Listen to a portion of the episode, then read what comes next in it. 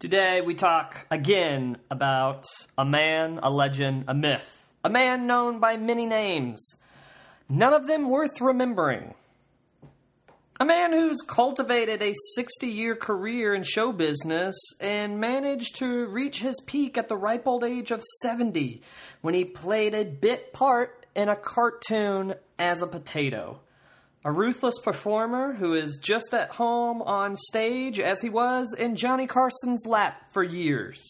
Today, yet again, we talk about Mr. Warmth himself, Don Rickles.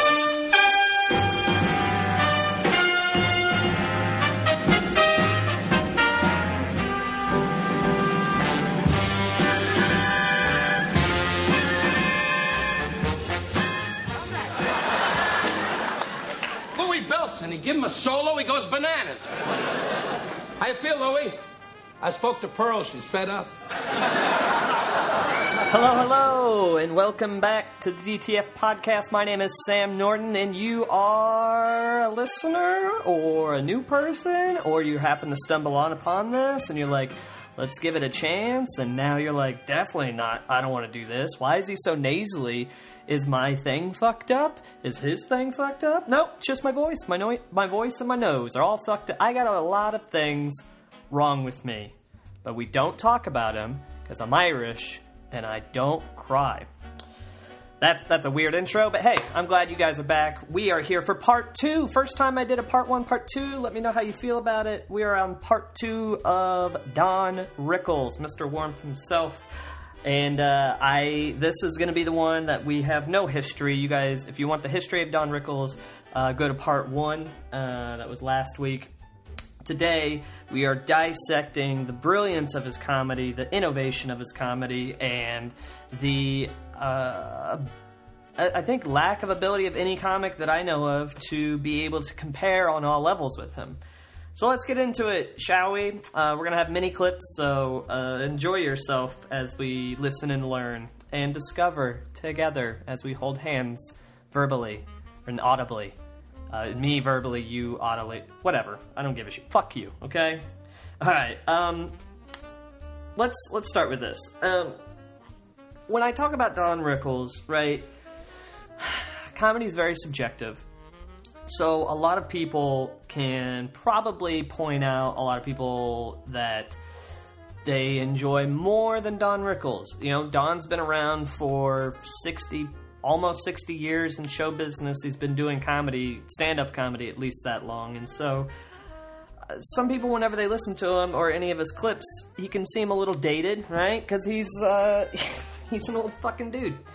Um but here here's the pitch and what I'm gonna try to to put some knowledge upon you guys that I personally feel about Don Rickles, right? Like there first thing, there are many comedians out there who do a similar thing to what Don has done, right? He was the trailblazer, but you know, there, there are many there are many people who came after that you could argue have done it better. But what I'm arguing today is that he has he's like a Swiss Army knife in what he does that nobody is that versatile. And even if they are that versatile i don't think that all of their implements are as sharp or as lubricated as his. Even at you know the age of 90 which is which is what he's at. You know there's a reason he's worked that long. There's a reason he's stayed relevant that long uh, he's that good at it. Now there are many comedians who try to riff right? One of the things we're going to talk about is his riffing ability his ability to go off the top of his dome to react to situations around him. Billy crystal like i said in the last one was quoted in saying that don rickles is a man who spins plates. We're going to talk about every single one of those plates today right? One of them is riffing. And uh, one of the best riffing comedians to date, at least to my knowledge, someone who's able to react to the situations around him and be able to hot fire some punchlines off of it is a guy named Jimmy Pardo. So we're going to compare what Jimmy Pardo does and what Don does and see if we can't get a little uh, perspective on why Don was an innovator and a fucking uh, high high elite uh, comedian at riffing, right? Uh, there's a, also so so riffing's part of Don's repertoire, right? But there are also some comedians out there who still insult the audience, uh, insult comics, that kind of panoramic way of uh, going after the audience, right? The some of the direct insults, like "Hey, look at you, you fat fuck," uh, and then some indirect ones, uh, "Don't all fat people do this?" That type of thing, right?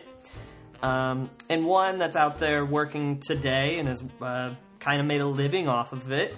Not even kind of. That's how she made her living off of it and still does to this day. Is Lisa Lampanelli, maybe one of the more well-known uh, insult comics working to date, who got famous doing the roast, just kind of like Don did.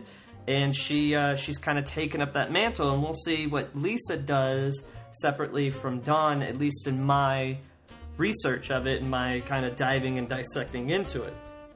Insults, uh, when the audience is with you, are fantastic, right? Nobody takes themselves too seriously, but there are some things you can do that turn people off, and some things that you can kind of shuck and jive around and uh, you know miss uh, miss all the landmines. And sometimes uh, I I think Lisa can hit landmines, and I think uh, sometimes Don was able uh, to be more suave about it, and that's what we'll dive into with that. And then the last one is, uh, you know, there are other comics that do uh, basically what you would say is the modern day Don Rickles, the ping ponging off the audience and having. Uh, I call it one-sided conversation. You're definitely having a conversation, but holy shit, are you taking control of that conversation, right? Like that someone is reacting to you, but you're there with a hot spitfire uh, reaction to whatever they say, to where nobody's gonna, nobody's ever gonna be able to take away the conversation from you. One, you got a microphone, and two, you're just better. You're just better at being the dick, right? Um, so one-sided conversation. I think Don in my opinion, I mean, there there may have been like vaudevillian comedians, but I think Don was definitely the first one to do that on a grander stage, right? Playing in casinos and stuff. The whole lounges, that's what he would do. He would ask someone a question, get to know him for a half a second. Hey, what's your name? What's your is this your blah blah blah, right? And then he would, uh, you know, give them a little, give them a little how you do. They would he would combine the riffing from the conversation. All right, here's a new thing, and then he would insult you. All right, here's a new thing. Boom, gotcha. And someone who I think is doing the modern day Don Rickles in that aspect is Big Jay Oakerson. Uh, we will talk about him. I got some clips of him as well. He's fantastic, right? But we'll talk about what Don does as compared to what Big Jay does and see who might be better. But the point I'm trying to make is Jimmy Pardo, Lisa Lampanelli, Lisa Lampanelli, Big Jay Oakerson. You could argue do each of these things better than Don, but what I'm going to argue is that you you can't. I don't. I don't know of a single comedian out there that has all three of those things wrapped up into one. With, you know, combining them with these I, I, it's like a with Don, it's a cohesive element. He takes all of these elements and he puts them into a co- cohesive package that's also wrapped up with a bow of charm and sophistication. Like, yeah, he's an asshole, but he's got a little bit of a, you know, golden age of Hollywood swagger about him. I mean, he came from that, and it hasn't left him. He's still kind of got that poise about him. Um, so yeah, all three of these comics, I am not disparaging them at all. I actually love them, which is why they first popped up into my head. But I want to talk about why Don is the Don. He's the Don of comedy, right? Uh, the godfather of insult comedy. So let's start with riffing, right? Riffing. Now, if you guys don't know uh, the term, you should because you're fucking comedy nerds, but here's for you dumb shits out there, right? Riffing is simply improvisational comedy, basically, right? Riffing is if you're on stage in the middle of your joke, someone spills a drink, you say some dumb shit like, oh, don't go ahead and put that anywhere, and then you finish your joke, right? Just being able to react to the situation or react to something you said or somebody else said. Just, just like uh, riffing is simply the ability to improv and react to a situation in a humorous way. Okay? Now you got that fucking definition in your head, you dumb fuck. I don't know why I'm so angry at you. Um, so Don, right? Don has this amazing ability to be present in every situation he place he put himself in, right? And Jimmy Pardo, I believe, has that uh, that ability too.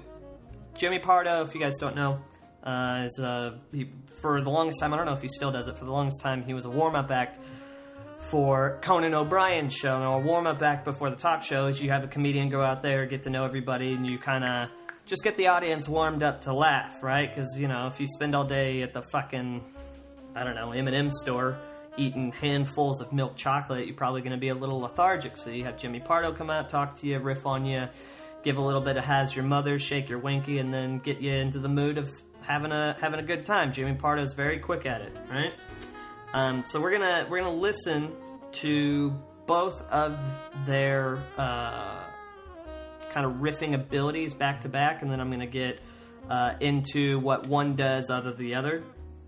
And keep in mind, I'm gonna tell you a few things. Keep in mind, uh, Jimmy Pardo is fantastic, right? But he, I don't know if he has the same uh, kind of variance in his ability. You got to remember, Don Rickles is a man who played, you know, casino lounges, mob playboy clubs, theaters, talk shows, galas, soirees, banquets. I mean, he fucking, like I said in the last one, he played for the president and for mob bosses. So.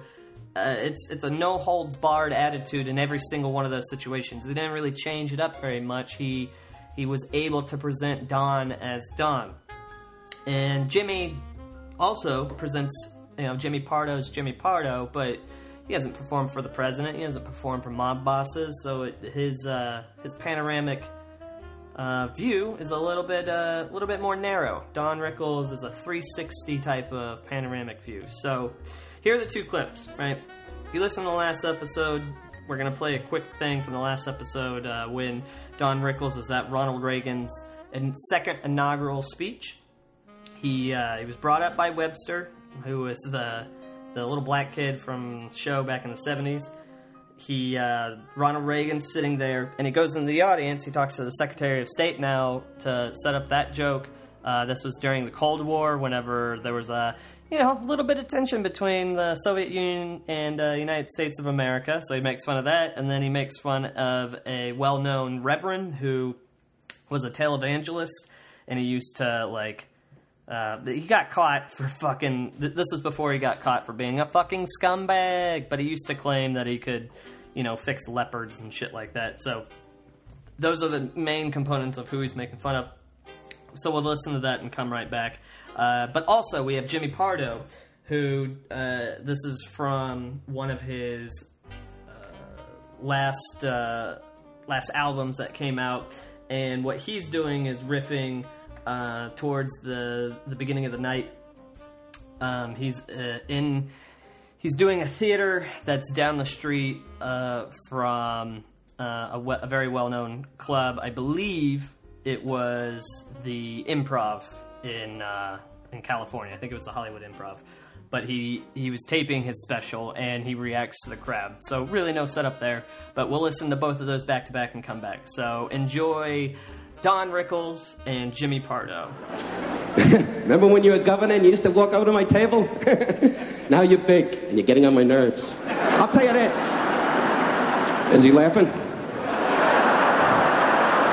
If you see Marines coming towards me, go into glory, glory, hallelujah, and shoot Webster. Anyway, nice to see you, Secretary Shultz. What are you doing in town? Anyway, uh, He's sitting there like there's nothing going on. Get busy. Go over to the embassy, have a bucket of beluga. Anyway, uh, Secretary of State's here, and Billy Graham, nice to see you, sir. this hand is bothering me. anyway. Ah, clean it up. It's a nice, respectful studio masquerading as a comedy club. I, uh, I love it. A minute from here, there's uh, my favorite club in the country. Somehow I've avoided this place. I don't know what that whistle is. I don't like it. Nothing in my act requires whistling. I can guarantee that. Nothing in my show. You laugh or don't laugh. Those are your choices. I prefer you sit there quietly than go into a hillbilly whistle. It's awful. What did you think you were watching?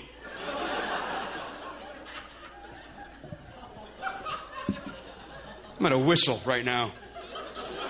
Well, well, really? Why are you going to whistle? I'm enjoying myself. And I can't express myself like others, laughing and, and smiling. So I'm going to go hillbilly. I'm going to go a little hazy, a little fire in the mountain. Run, boy, run. And how to rise sun. Is that Chuck? Is that Charlie? Is that Daniels? Yeah, one guy knows. All right, that was Don Rickles and Jimmy Pardo going tit for tat on who could riff better. Um, now, in the in the case of riffing, right, they're both quick as shit, right? The way that Don was ping ponging around the whole audience, reacting to how well his joke did, to, oh, I just saw this guy, let's make a joke, right? None of that was pre planned. He was just kind of banging off everybody, right? And what I like most is just his ability to. Oh, uh, sorry. I forgot to tell you guys this. Theater of the Mind, right? Uh, he is in a round stage when he's doing this. So imagine, and you guys can look it up on YouTube. It's Don Rickles at second inaugural of Ronald Reagan, right? But he's in a round stage, so he's surrounded by the whole audience. He is walking around the stage, reacting to everybody he's seeing, and making these little quick clips, and keeps going back to Ronald Reagan, like, "I'll be right back with you. Are you getting this, Ronnie?" Like he he knows that he's there to roast Ronald Reagan, but he's going around the audience and just reacting to everything he's seeing around him. He basically does a 360. Starts, you know, starts with the band, comes back to the band, then finishes with Ronald Reagan towards the end of that set. But it's great that he's just able to so quickly ping around everybody. And with uh, Jimmy Pardo set, Jimmy is riffing to his own joke. Whenever we came into it, he's making a joke, and then he's like, "What the fuck am I talking about?" And then at the end, someone whistles, and he's like, "I don't like that." So he react. So he's reacting to a reaction of his reaction. Like that's very meta. It's very crazy. It's almost ADD or ADHD, where you cannot keep a cohesive, and that's how I. I think that's the main difference between Jimmy Pardo and a lot of other uh, people who riff a lot as opposed to Don Rickles, right? And this is the main point I'm going to make with this. Both fantastic, by the way. But Jimmy Pardo and a lot of other comedians that riff a lot, I it seems like they not bail, but bail is like they, they bail on their own jokes just because they're ADD, right? They'll be in the middle of a joke and then just boom, right out of the joke and go, what the fuck, and then riff on that. And it's very funny, right? Because it's in the moment and you're like, holy shit, this is in the moment. Whereas Don, it almost seems like anything that happens around him was pre planned. And I think that's the difference for me, what makes Don so, uh, ah, so special, right? And every single little, um, and every single little uh, clip of his that I've ever seen, something will happen to trigger him to think, but he'll be there. If he's not there with something right away, he'll be there with a pause. Like he was, it was meant to happen. He'll be there eh, with the the salesmanship of, uh, like almost like it's acting, right? Jimmy Pardo, it was you know spiraling down. What the fuck am I doing on stage? That's ridiculous. I can't believe I said that. Don't like that. And then he just goes into that, right? Um, now that you could say, well, Sam, that seemed pre-planned. Nah, it doesn't because he didn't finish his thought from the first one, right? Whereas uh, Don Rickles, especially in this Ronald Reagan thing, he gets everyone when he's going around just bipping and bopping around the whole uh, whole audience. Whenever he sees somebody, he says, "Hey, secretary, what are you doing here?" Right? He could have just left it like that, but then he goes into like, "Oh, what are you doing here?" Yeah, I, don't you think there's something more important going on? Jesus Christ! And then he keeps walking and sees Billy Graham's like, "Billy Graham, my hand, it's uh, it, my this one, this hand is not doing very well, right?" And then he goes, "Oh, I could have been a pitcher. I could have, could have been a contender or whatever."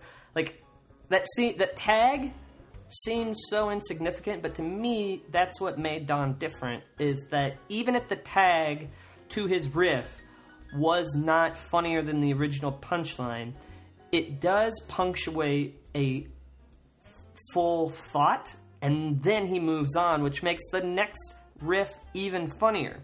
Where as Jimmy Pardo will bang bang, but he'll he'll hit something right, and he'll go, oh fuck, there's something down this road, right? And he'll keep going down that road until something else makes him turn right. Whereas Don Rickles will hit on something, get a laugh, and then he goes, oh, I'm going to tag it once, and if it works, I'll tag it again, and if it that doesn't work, then I'll move. But it, it's very deliberate turning where Jimmy Pardo is, I'm going to keep hitting this, I'm going to keep heading down this road until there's a fork or something's in the road that makes me turn. Do you understand what I mean? Like it's they're both very deliberate in how they do it, so maybe they're different styles, but I see one as almost a, a uh, again, it's almost it's almost like it's scripted in Don Rickles' head before it even happens, where it's like, all right, if I see something, I'm gonna hit it once. If it gets a laugh, I'll hit it again, and he keeps going. If it if it gets a laugh, he'll keep hitting it again, but he only goes up to maybe two or three before he's like, all right, something new. Like whereas Jimmy Pardo and a lot of other comedians I see will keep hitting something until something else comes along. So it, it's it's almost like okay, that's that's the example I want to use. Sorry, it's taken me a second to come up with my uh, my patented patented metaphors. Jimmy Pardo and Don Rickles are driving the same car, right? They are in the same car. But it seems to me that Don Rickles is at the steering wheel, right? He's at the steering wheel, he's in the driver's seat. He drives and goes, We're going to go down this road. Jimmy Pardo also says, We're going to go down this road, but Jimmy Pardo is in a cab, okay? Don Rickles turns whenever he wants. Jimmy Pardo basically waits he gives direction of like, yeah, I want to go that way, or I want to get to this destination, and the audience is in the driver's seat. Do you understand what I'm saying? Or not the maybe not the audience, but the, the set, the set itself, the the atmosphere around him is in the driver's seat, and he's reacting. So it'd be like if the taxi, if you've ever been in a cab, right? Taxi driver turns onto a road, and you go, no, we got to go back south so then you got to redirect them. So that's basically Jimmy Pardo's jokes. Is if it turn if it fucking makes a weird left hand turn, aka the whistle, right when he's in the middle of a riff, he'll fucking react to it and get it back on track. But he's not the one driving. The whistle is. Whereas uh, you know, the whistle, the set, whatever is the, the cab driver. Whereas Don Rickles, in every set I've seen of him, even when someone pipes up, it's not like someone's driving. It's basically like him swerving around like a deer, right? Deer gets in the way and he goes, nah, and then he gets it right back on track and then makes a deliberate right, a deliberate left.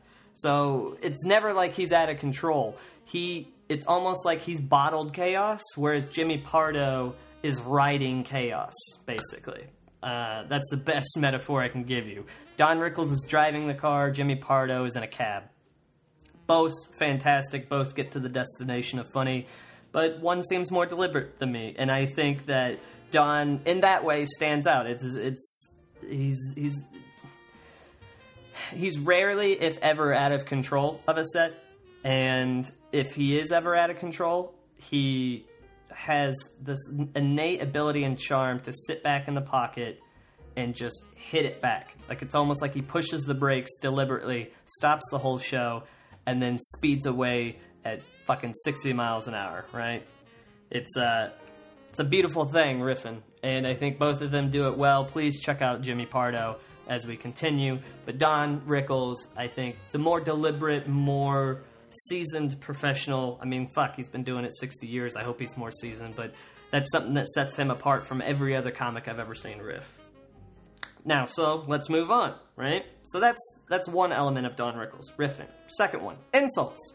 He was like the not the first insult comic, but he was the he was one of the first to make a fucking career out of it. I'll tell you that because there's a lot of people that you know did the roast. They had the Friars Club roast since Jesus, almost turn of the century, like late 1800s. Like that thing's been around forever. But Don somehow took that into lounge rooms and stuff. Now there's always been vaudevillian uh, you know, hosts and uh, what are those called? Ringleaders or whatever the fucking circus people are.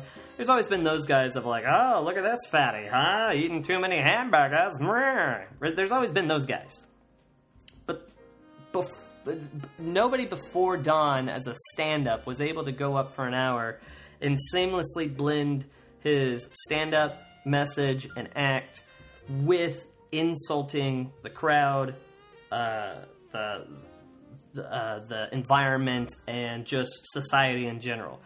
Uh, Don Rickles, to my knowledge, is the first one to blend all of that together. So insults were Don's uh, milieu. I don't even know if that's the right thing, but that, that was that was his thing, right? Don and Don's insults, although from another era, I'll I'll admit they're from another era. He, I mean, it's from the mind of a New York Jewish World War II veteran. So yeah, some of his, if you if you watch some of his stuff now, his insults, uh, you know they they're they may be a little dated when he says Jap, I guess, but they never seem broad or careless. Right? They they are very deliberate, and what I mean by that is like his insults seem personal but not in a negative way, right? Whenever you insult someone personal, I granted that that's usually a bad thing, but Don does it in a personal way, like I like you, kid, like a almost like a boss that becomes like a, a father or mother figure to you, and you uh, you feel you like you you get hugs from them, right? You get attaboys, stuff like that, or that of girls, right? but you also get like a tough love type thing. Like that's that's kind of Don Rickles' whole mo is that yeah, it's it's rough, but it's love. There's always a little little twinkle in his eye when he says it, and it's and I I will dive more into how I think he does it. It's a it's a pretty it's a pretty beautiful thing what he does. But someone who also does insults very very well, mind you, is Lisa Lampanelli and we're going to listen to clips of them. But I want you to keep in mind what separates Lisa and Don. And I honestly think there's this. It's it's a little twinge of uh, "Nah, I still like you" type thing, whereas Lisa's seems more um, not not bully because she's very fun, very funny, but it seems more impersonal. Okay, now try to take that for what I said, right? and not personal like go fuck yourself fuck your mother your mother tina is terrible it's not that it's more this insult feels like it was written written for me right whereas lisa's uh, seems more like this insult could be anybody else in the crowd type thing uh, I just happen to fit the stereotype that's going on right now. So we'll come back and listen. Uh, the first one is Don Rickles' uh, kind of compilation of him at a roast. Um, him roasting uh, fucking everybody. He says their names uh, in it. There's there's so many people, but just listen to the jokes that he goes through. Um, and then Lisa's is uh, from one of her album tapings um, that it's called uh, Dirtiest Comedian, um, and she uh, she goes into the audience right away. This is uh, uh from uh, a theater taping that she did, but she she goes into the audience right away as opposed to Don Rickles being at a roast. So I, I do grant you that one seems personal because it is personal because he's talking directly at people. Um, and then Lisa is talking to um, people who are uh, just in the crowd. But we'll we'll talk about why I chose these two clips when we get back. So enjoy the clips, and we'll be right back. The blacks, the whites, the purples, mostly the blacks. I'm only kidding you, Bubba. The black people belong in this country. Uh, Chinese, Japanese, Filipino, my ass, you're a Jap. I'll tell you this in the jungle looking for your uncle. What am I bid for this broad before I introduce him? Look at this. The old guy went, four dollars. I have based my whole humor on laughing at bigotry. I laugh at Wilt Chamberlain. Ha ha ha ha ha. But if you don't laugh back, it's not funny. Is that your wife, sir? Jesus Christ. I'll tell you this. What was it, a train? And I love the Italian people. I'll never forget the word of Carmine Ganganonzo, who said to me in Brooklyn on a Saturday night.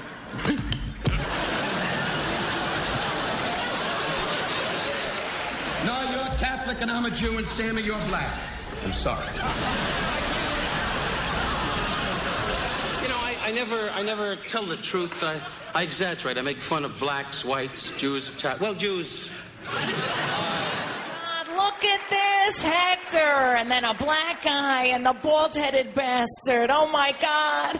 Looking at this head, it reminds me to go home and clean my dildo. That's not true. Mine's black. Anyway. Oh, that's right, bitches. You know me. I bang a lot of black guys. That's my thing. That's right, son. Yes, son. It ain't by choice. I just haven't lost enough weight to get a white guy to fuck me. That's the problem. You white devils with your skinny bitches, I gotta put up with that. Because black guys enjoy the padunka dunk, son. Isn't that right? Even though you're kind of a white black guy, like, you know, a Bill Cosby black. You know, a black guy with white features like a job and a cell phone. You never see that? That must be some prepaid shit, motherfucker. Prepaid, prepaid. But black guys are cool. They do like a big ass. My black boyfriend says the bigger the cushion, the sweeter of the pushing. Bull. He just wants to have something to hide behind when the cops start shooting. Because once you go black, the cops will attack. Okay, that was Don Rickles and Lisa Lampanelli uh, going into the audience and roasting the fuck out of everybody. Very good insults, right? Very funny, uh, both. And I know some of you are like, well, Sam, why don't you choose some of Lisa Lampanelli's uh, roast jokes that she did, right? And my point of this was to show that Don has broad jokes even when it is uh, you know, very personal, right? Even at these roasts, he's saying stuff like, uh, you know, uh, Sammy, you're black. I'm sorry, right? It's very, uh, very kind of broad in like a right. Like if you were to read it, you go like, all right, that's a just a black joke, right? But you have to listen to how he says it, which we just did. It seems so personal in the way that he does it, and that's every single one of his bits, no matter if he's on a talk show couch or if he's in front of a podium at a roast or he's in a fucking lounge. It is directed not at you, but for you. You understand what I'm saying? Whereas Lisa's seems like it's directed at you. It seems much more aggressive, a much more um, I'm gonna get him, right? That's a lot of insult comedy I see. And th- I think that's the difference with Don towards uh, most insult comedy uh, I've seen in my career. And in general, just as my fandom is like, it always seems to be going at somebody, which is fucking funny, alright? I'm not denying that at all. I'm gonna keep saying that with each of these so that way I don't get any comments going like, well, fuck you, Sam. You think they're bad? No, I think all of these people are great. But the there's a there's a little difference. Whereas Don seems like they're four people, right? Like it's it's almost like every single one of his insults that he throws at people, he almost brings them in with like an arm over their shoulder, like look at this fucking guy, huh? I love this fucking guy, fuck this guy. Whereas Lisa is almost like, you know, whenever you're at a bar and you're drinking with somebody, uh, it's like that scene at a Goodfellas where he's just like, I'm just busting your balls. Hey, Tommy, if I was going to break your balls, I'd tell you to go home and get your shine box. oh, this kid, this kid, this kid was great. They, they used to call him Spit Shine Tommy. I swear to God. Oh, he'd make your shoes look like fucking mirrors. Excuse my language. He was terrific. He was the best. And he made a lot of money, too. Salute, Tommy. No more shines, Billy. What? I said no more shines. Maybe you didn't hear about it. You've been away a long time. They didn't go up there and tell you. Ah. I don't shine shoes anymore. Relax, will you? For crying out, what's what's got into you? I'm breaking your balls a little bit. That's all. I'm only kidding with you. Sometimes you don't sound like you're kidding. You know, there's a lot of people around. I mean, I'm only kidding with you. We're having a party. I mean, I just came home. I haven't seen you in a long time, and I'm breaking your balls, and you're right away you're getting fucking fresh. I'm sorry. I don't mean Come to on. offend you. I'm sorry, too. It's okay. No problem. Okay, salute.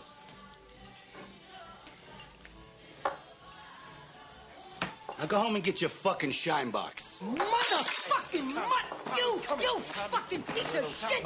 Yeah, yeah, yeah. Come on, come on, come on.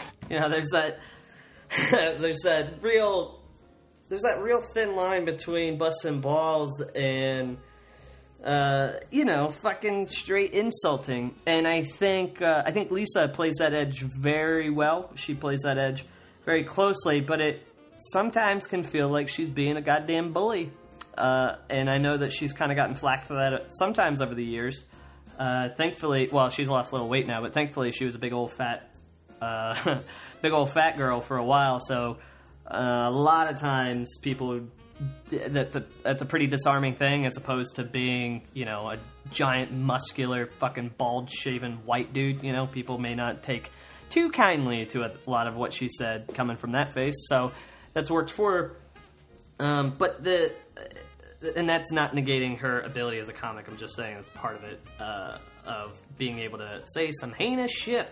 Um, she uh, but she can you know she can seem like she's not uh, saying it for you. You know, it's it's not a a lot of times it doesn't seem very chummy.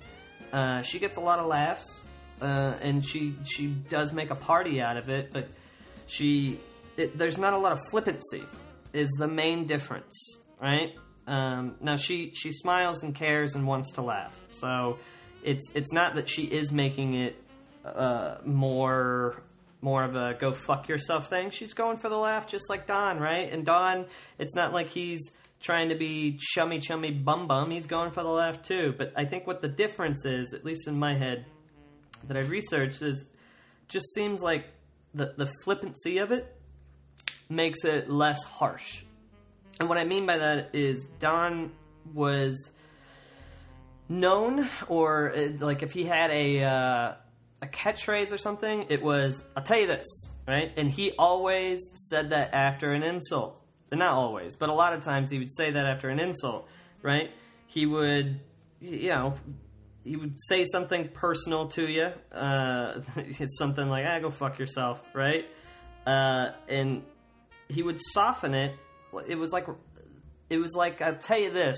and moving on from his insult, like if he said, uh, "Hey, you gotta, you got a fat, you got such a fat waist, you got to use a boomerang to get around it," right? That old fucking thing. You got such a fat waist, you got to use a boomerang to get a, get a belt around you. I tell you this, right? The I tell you this kind of made that insult like a rubber bullet, like it was coming at you hard. But then he turns it and softens it a little bit because he's so flippant with the uh, the insult that he's not sticking around to really uh, to really hurt you, right? It is, you know, he, here's a fat joke. I'll tell you this. Next person, and then you know it's not just you.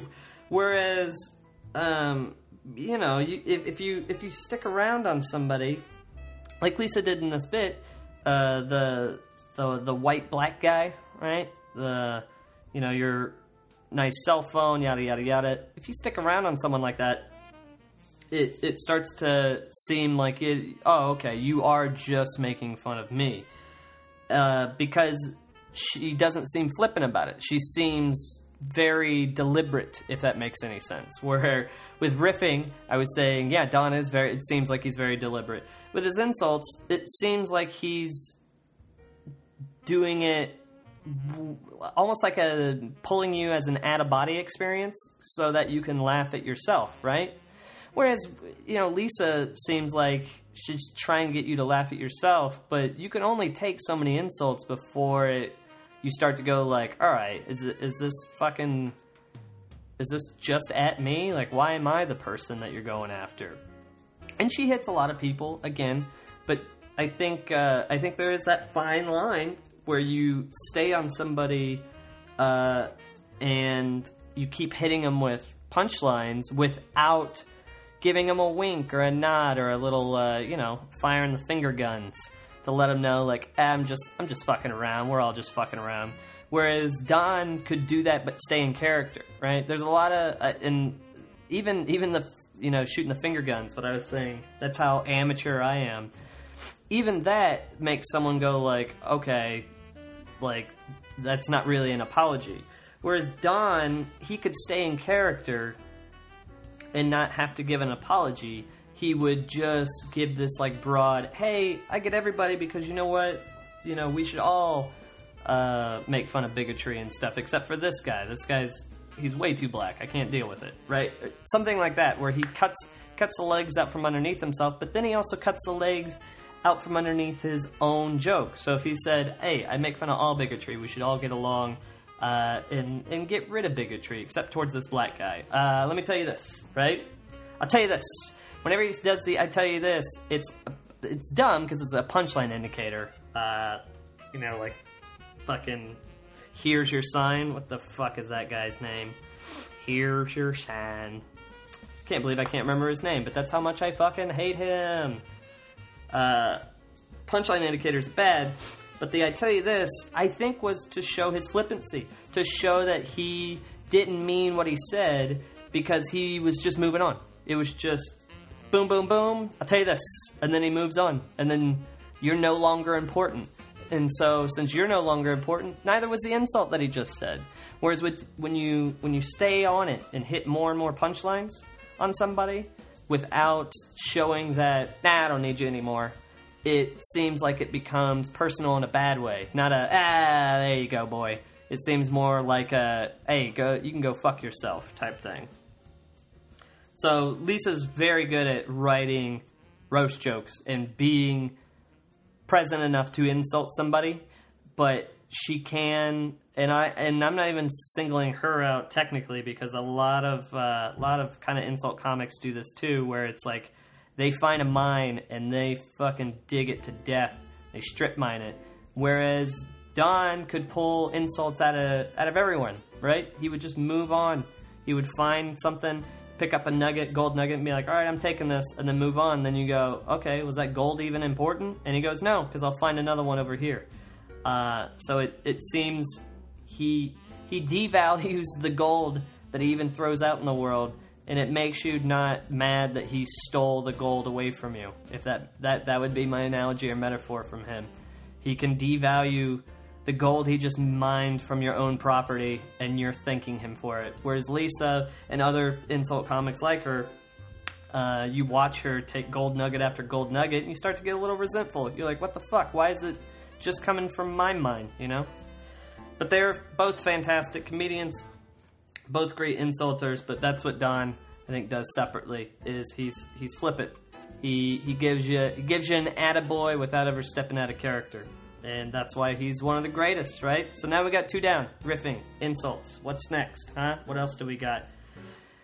Like I said, the third one is conversation, able to converse, have a one sided conversation with the audience. That is a masterful thing to do because you're putting part of your act into the hands of an audience member, right?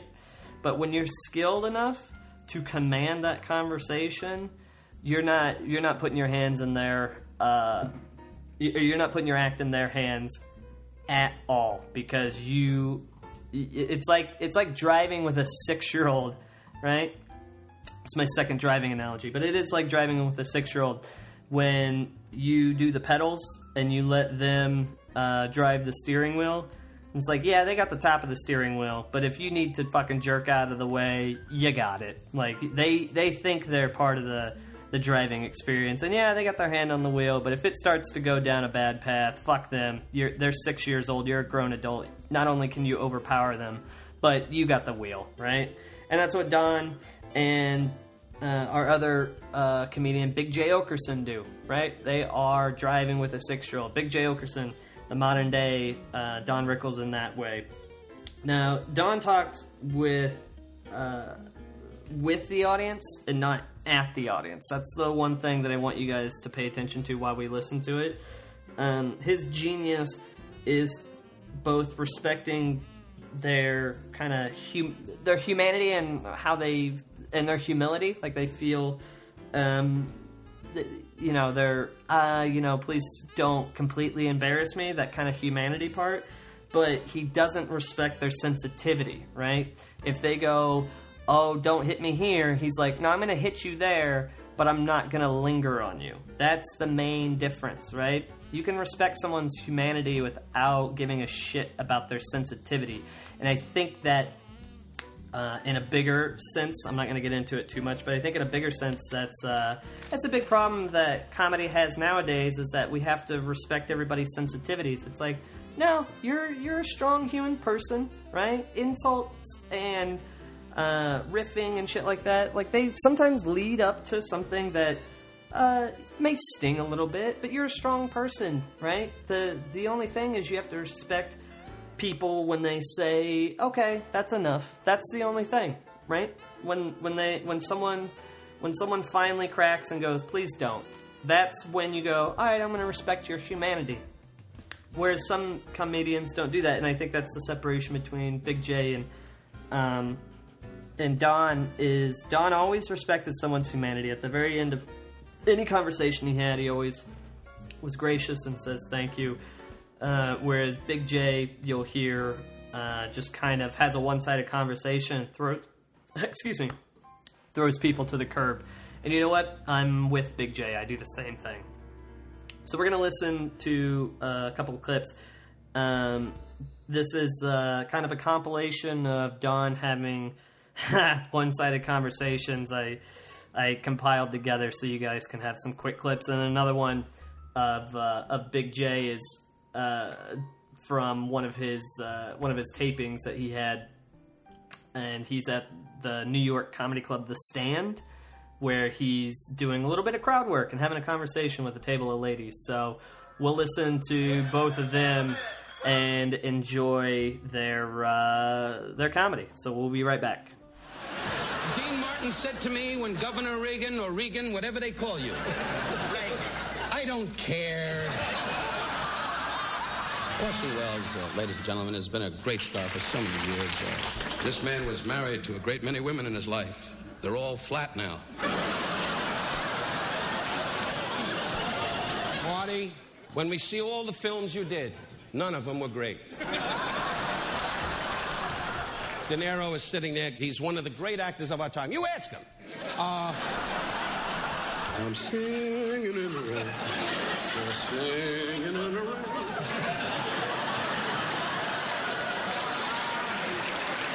Genie 90, lay down.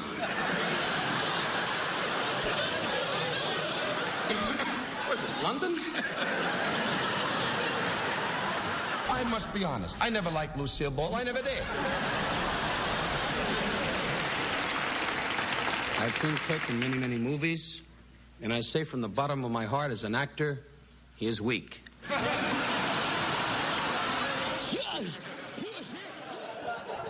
Any woman here shit their pants as an adult? What are the odds that's true? That no one. Who has? You pointed out to somebody? No, I did not. Yeah, you did. Come on, stool pigeon. Don't fucking bail on me now. Who? Point her out. No, you didn't. You shit your pants? I own it. Well, it doesn't feel like you're owning it. What happened? Know you're not. You feel judged by your friends now. You shit your pants. I have no idea what you just said. It's a bit early to be that drunk, yeah?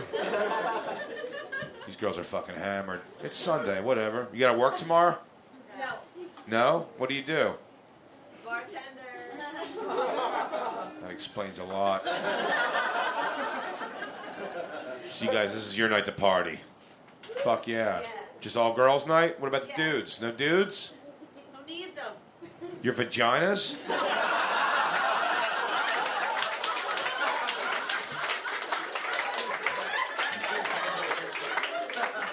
We're gonna fucking bash all your holes together and make some kind of a fucking vacuum.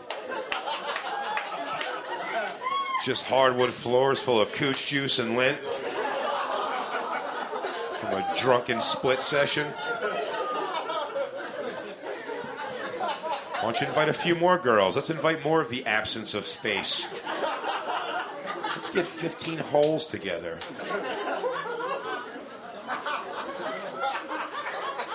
That was a good answer, right?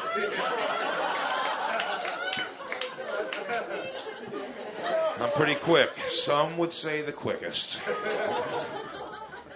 That was Don Rickles and Big Jay Oakerson. Please look up Big Jay. He's fantastic, fantastic comedian. Uh, now here's the difference, right? Um, now the compilation I put together again. I know some of you are going to be like, "Well, these aren't comparisons." Like you did a con- you did a conversation, a full conversation on one, like you did with Lisa, and then Don gets these compilations. I get to do whatever the fuck I want. Just trust me, all right? Don whenever he had a conversation, it never lingered, right? I think the lingering is what a lot of comedians do, where they'll linger. It's kind of the same with the insults with Lisa, right?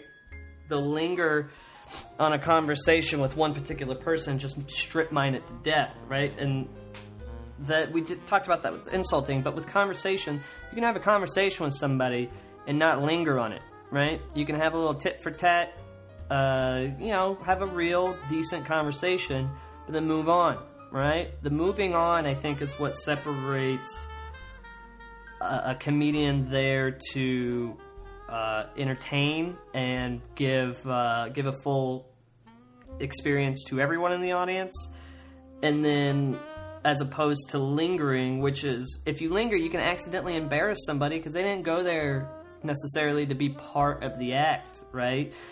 People get embarrassed being the center of attention in big crowds. Now there are some people, I'm sure like the one loudmouth at the in this clip where she just keeps piping up, where she likes the attention, right? There are a lot of people like that. But I think what you can do is you can accidentally be turn into this bully mentality where you just keep putting someone down who either didn't want to be a part of the uh, show in the first place. So, in order to save face, they keep trying to combat uh, the conversation. When, like I said, it's like a kid trying to go to the candy store while he's on your, you know, while he's on your lap is what I was about to say. This is turning into like a pedophilic metaphor now. while the kid's on your lap driving, he's trying to go to the candy store. You're just going, nope, kid, we're going back to the basement and fucking. Like I don't know where that got way out of hand. You guys know what I'm talking about, right? When you got a kid, like your niece or nephew or son or daughter, right, on your lap and you're driving with them, right?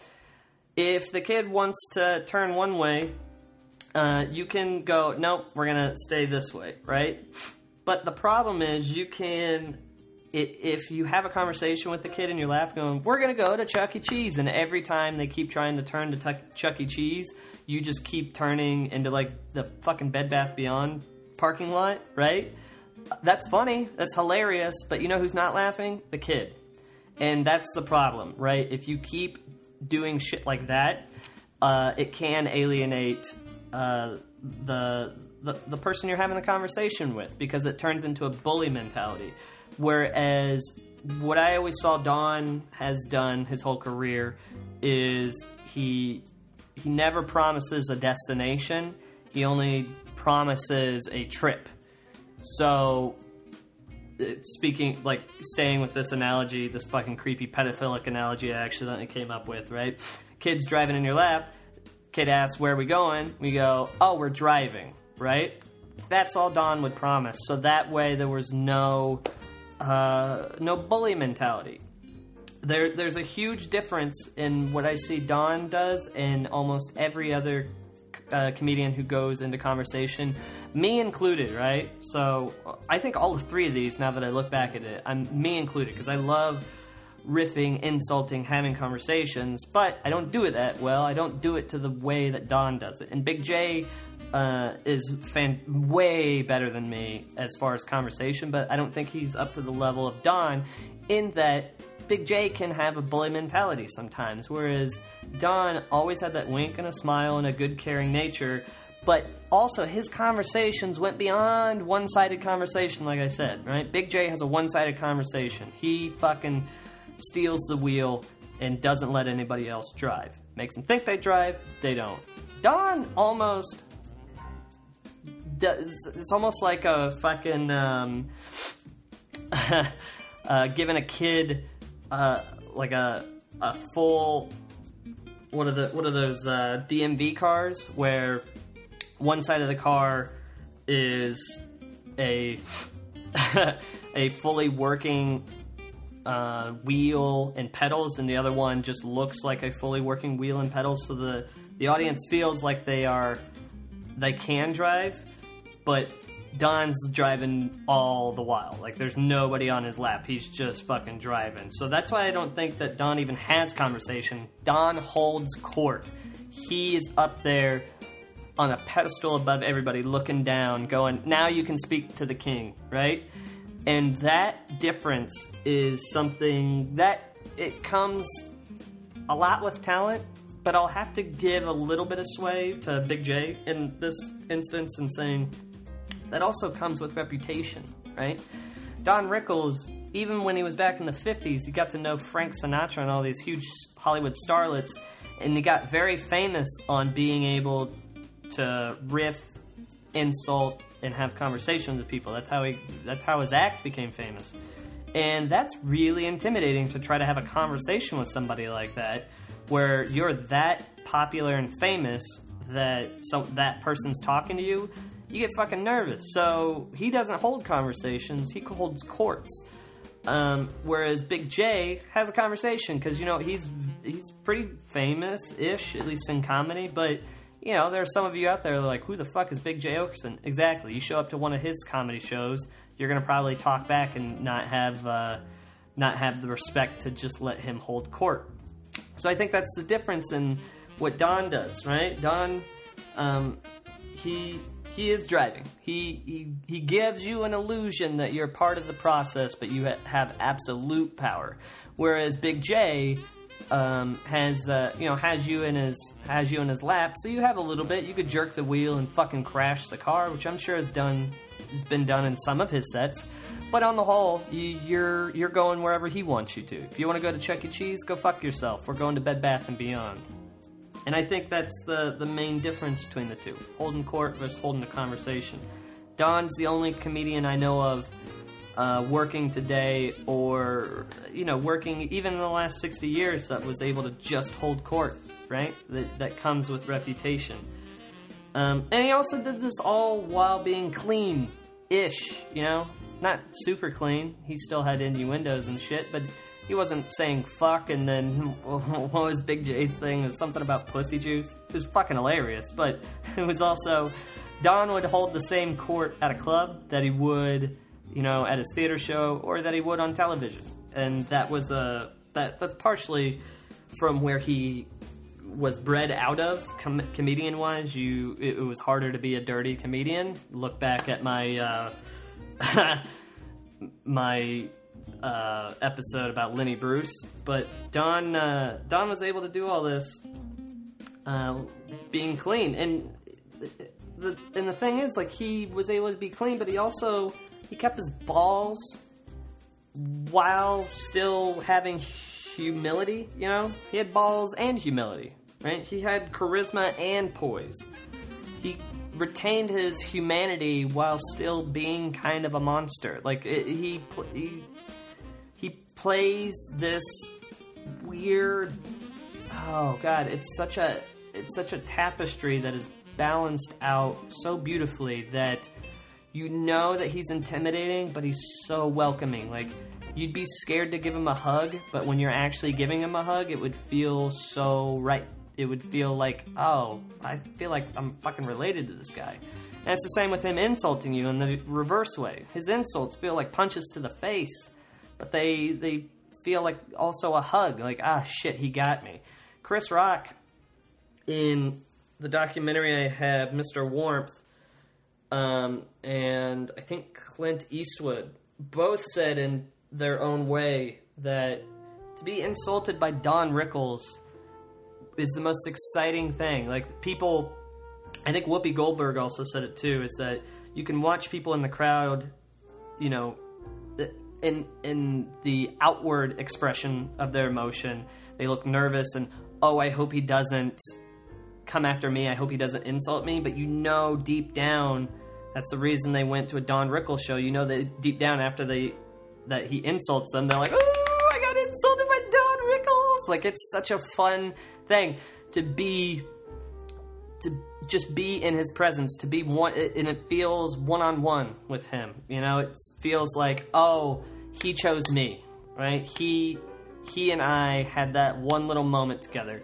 He, i got to be his magician's assistant for 30 seconds. And that's what Don is able able to give everybody, whether you're willing or not, whether you're uh, wanting to be the center of attention or wanting to just cower away. After he, after Don held court where you were up on the pedestal with you, you you felt like you you came down on fucking angel wings. Just okay, Don made fun of me and not you. Like the magician chose me to pull the card and not you. Like it was a it's a special trick that Don does, and I don't think anybody does it better. Don's the most welcoming, insulting comedian I think that will ever live. Maybe one of these three will uh, be able to prove me wrong.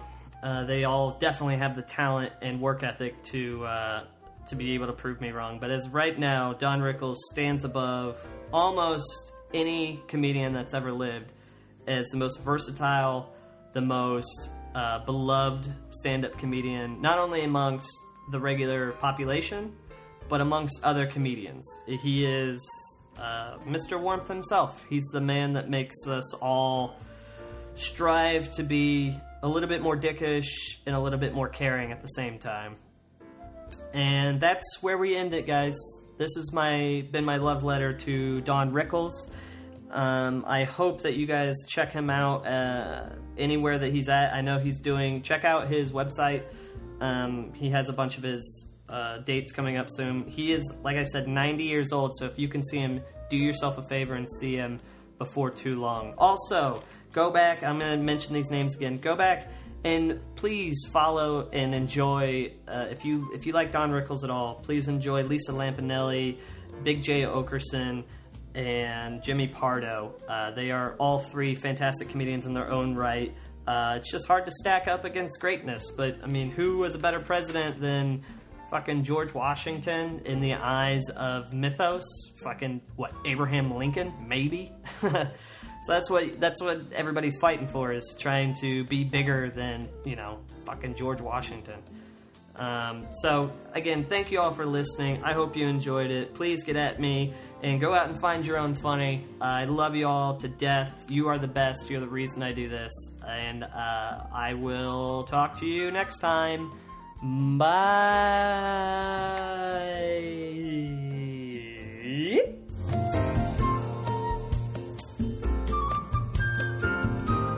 Just hardwood floors full of cooch juice and lint.